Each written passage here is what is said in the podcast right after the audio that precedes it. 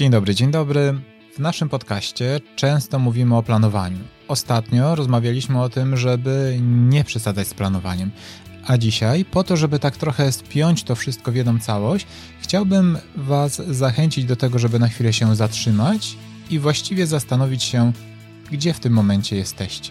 Ponadto energia oraz ciekawostka. Nazywam się Mirosław Brejwo, jestem psychologiem, więcej o mnie na stronie brejwo.pl, a to jest 80. odcinek podcastu Psychologia, którą warto znać. Rozdział pierwszy. Po co to robić? Pewnie część z Was na myśl o podsumowywaniu myśli sobie Mirku, Mirku, jestem już tak zabiegany, mam tyle do roboty, a Ty jeszcze chcesz, żebym się zatrzymywał i zastanawiał, czy to, co robię w ogóle ma sens. Rozumiem, rozumiem, że trudno może być to wcisnąć między bardzo, bardzo wiele ważnych zobowiązań, natomiast może raz na jakiś czas warto byłoby faktycznie się nad tym zastanowić. No bo mówiliśmy o sytuacji, w której mierzymy się kilka odcinków temu ze stagnacją, że mamy poczucie, że nasze życie tak do końca nie idzie w oczekiwanym kierunku, no i że wtedy też fajnie byłoby w sumie przemyśleć, co dalej robić i taki mały przegląd swoich dotychczasowych sytuacji, zdarzeń życiowych przeprowadzić.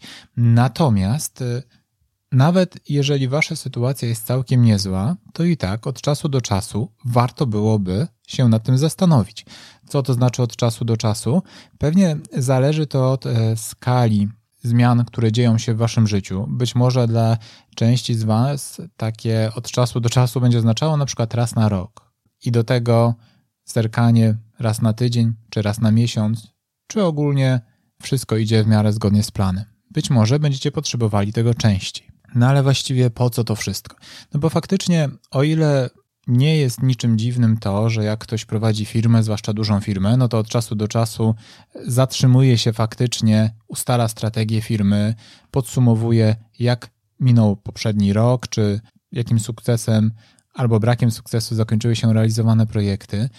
Czasem podsumowujemy poszczególne obszary swojego życia, jeżeli ktoś na przykład stara się lepiej zarządzać finansami, albo nawet pojawiły się w jego życiu problemy i stara się poprawić swoją sytuację finansową, no to również często taką bazą jest to, żeby podsumować i ustalić właściwie na czym stoimy pod względem finansów, jaka jest suma zobowiązań, jaka jest suma jakichś zasobów, tak żeby mieć jasny obraz sytuacji. I również warto, według mnie, spojrzeć na to tak globalnie w swoim życiu. To znaczy zastanowić się, jaki jest ten nasz bilans życiowy w danym momencie. I tutaj oczywiście nie chodzi o to, żeby pastwić się nad sobą i zamartwiać, o Boże, moje życie zmierza w fatalnym kierunku i w ogóle jest bez sensu. Nie, nie, nic z tych rzeczy. Nie chcemy się tutaj nadmiernie zamartwiać. Chodzi raczej o to, żeby zastanowić się tu i teraz. Jakie są fajne rzeczy w waszym świecie? Z czego jesteście zadowoleni? Bo to jest bardzo ważne, że e, naszym celem nie jest tylko szukać, powiedzmy, dziury w całym, ale też docenić te fajne rzeczy, które udało Wam się zrobić. Ale oczywiście też pomyśleć o dalszych kierunkach działań. Czyli trochę tak jak w firmie ustala się strategię, to może i w swoim życiu też dobrze byłoby taką strategię globalną stworzyć.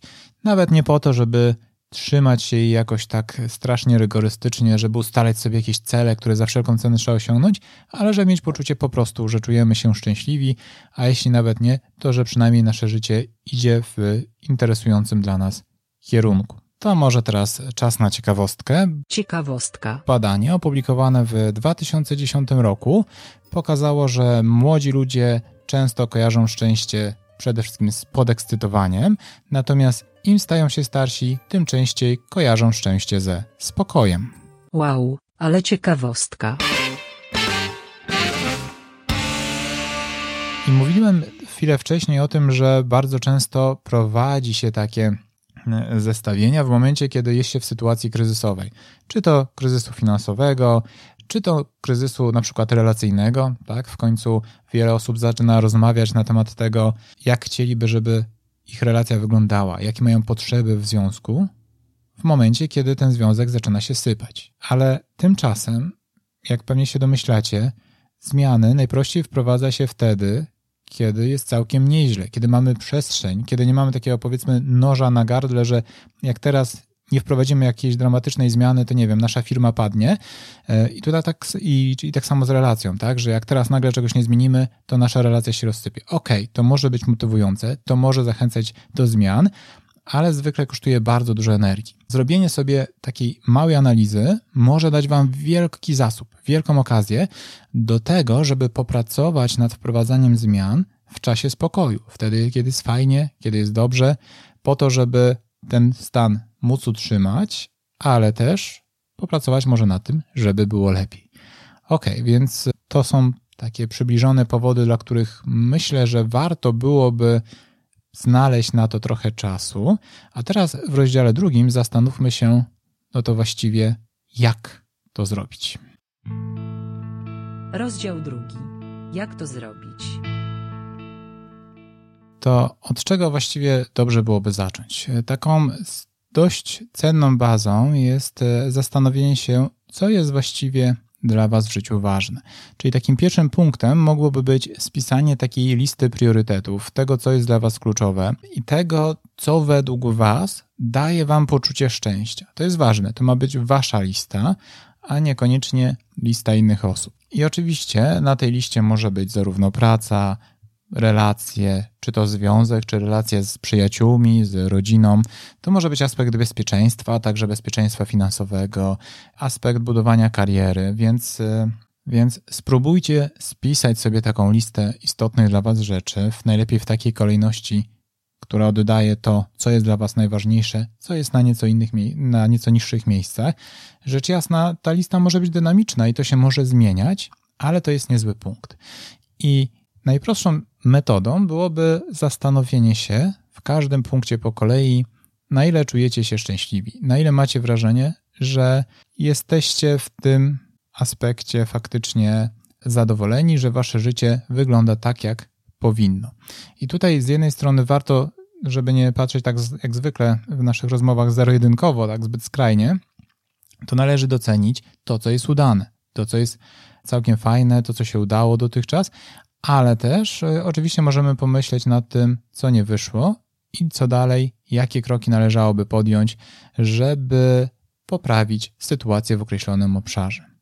Natomiast to oczywiście nie wszystko, bo to jest taki punkt, który bardzo często oczywiście robimy, znaczy bardzo często, wiele osób robi, skupia się na tym, sobie to analizuje. Natomiast czasem patrzenie na taką dużą skalę czyli tych naszych celów, wartości, może spowodować, że zgubimy takie po prostu codzienne poczucie szczęścia. I może spowodować, że będziemy skupiali się, trochę wyświechtany frazes, na celu tak bardzo, że przestaniemy cieszyć się drogą. No a jednak naszym celem w tym wszystkim byłoby nie tylko to, żeby zmierzać do fajnych rzeczy, ale żeby ta nasza codzienność również była przyjemna, żeby to, co robimy, faktycznie dawało nam radość. Oczywiście nie zawsze Czasem nie musi być aż tak przyjemnie, ale jednak, żebyśmy mieli poczucie, że nie żyjemy taką wizją, ok, teraz czeka mnie 20 lat męczarni, ale za to wtedy to już odpocznę. Więc warto pomyśleć, poobserwować, może nawet ponotować przez jakiś miesiąc to, jaki macie nastrój, jak się czujecie, e, także jak dużo napięcia i stresu pojawia się w waszym życiu. Więc zwróćcie uwagę na tą codzienność. Tak, zauważajcie też, jakie aspekty waszego życia powodują, że ten dzień jest lepszy, co powoduje, że e, jednak niekoniecznie tak jest.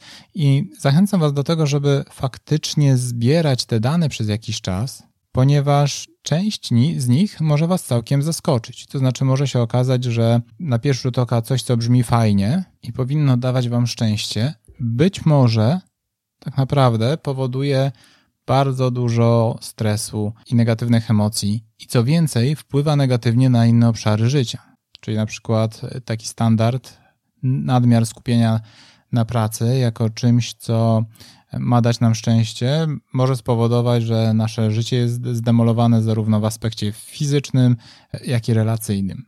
Oczywiście nie musi tak być. Może być w drugą stronę, oczywiście też, że nasze relacje psują nam aspekt chociażby zawodowy. Więc warto zobaczyć, czy na pewno jest tak, jakbyśmy sobie tego życzyli. No i tutaj warto też myśląc o tym, co jest ok, co byśmy chcieli, żeby było lepiej, to warto zwrócić uwagę poza tymi kluczowymi rzeczami też na takie drobiazgi, na pierwszy rzut oka drobiazgi. Jak to, czy mamy czas na odpoczynek, czy mamy czas na nasze pasje, może jakieś marzenia. Oraz to w kontekście tego obserwowania też e, takiej codzienności, jak wygląda nasz poziom energii. Czy zazwyczaj w ciągu dnia mamy tej energii sporo, czy być może jest tak, że jesteśmy notorycznie przemęczeni. To jest również bardzo ważny punkt. Jeszcze jednym aspektem, na który warto byłoby zwrócić uwagę, jest zastanowienie się, czy macie wrażenie, że jest jakiś punkt w waszym świecie, który was po prostu bardzo mocno ogranicza? Być może jest to przekonanie o braku kompetencji, być może jest to faktyczny brak jakiegoś doświadczenia czy jakiejś umiejętności, który powoduje, że na przykład wasza kariera nie może się rozwinąć we właściwy sposób. Być może jest to jakiś notorycznie powtarzający się problem w relacji, który ciężko jest Wam zmienić, ale o którym tak naprawdę nikt nie rozmawia. Więc warto pomyśleć również, czy są jakieś takie pojedyncze punkty, które od dłuższego czasu Was blokują. Bo być może taka zmiana w tym obszarze, albo przynajmniej rozpoczęcie pracy w tym obszarze, będzie miała spore przełożenie na Wasze funkcjonowanie. Ok, więc robicie sobie taką analizę, obserwujecie, co jest fajne, co nie jest fajne, co dobrze byłoby zrobić. Może być oczywiście tak, że do końca nie jesteście przekonani, że wiecie, że coś jest e, niby nie tak, ale właściwie co?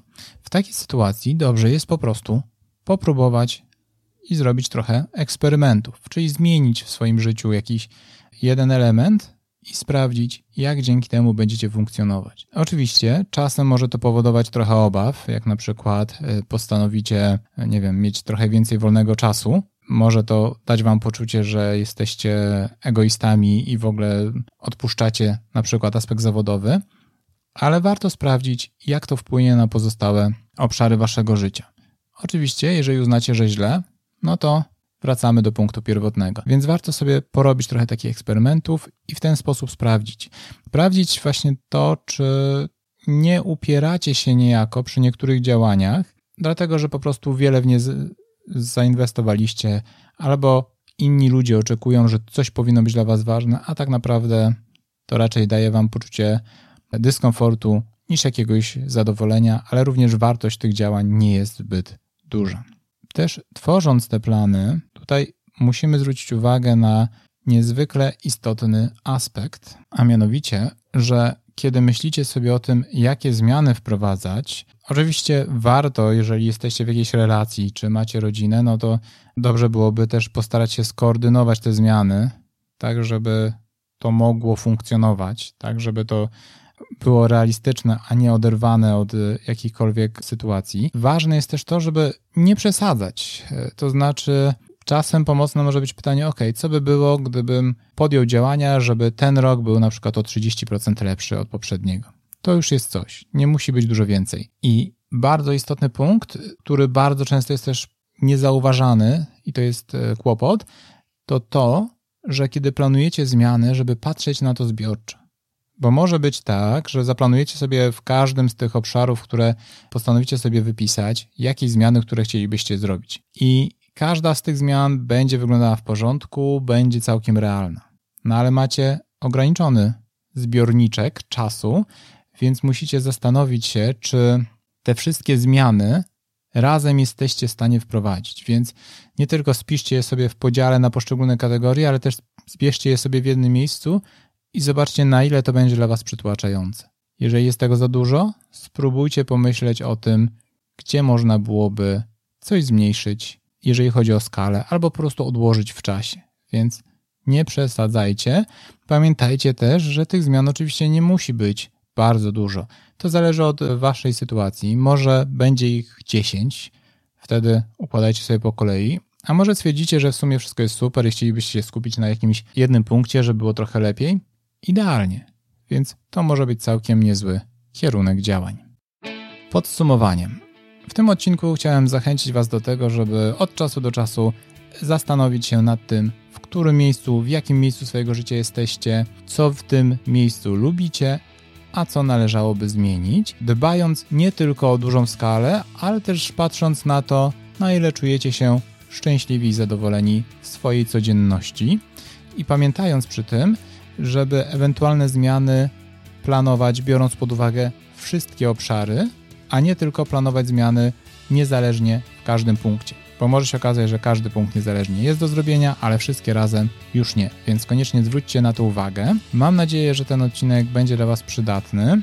Ostatnio sporo było odcinków takich zachęcających do przemyśleń, więc może już czas wrócić trochę bardziej do ciekawostek.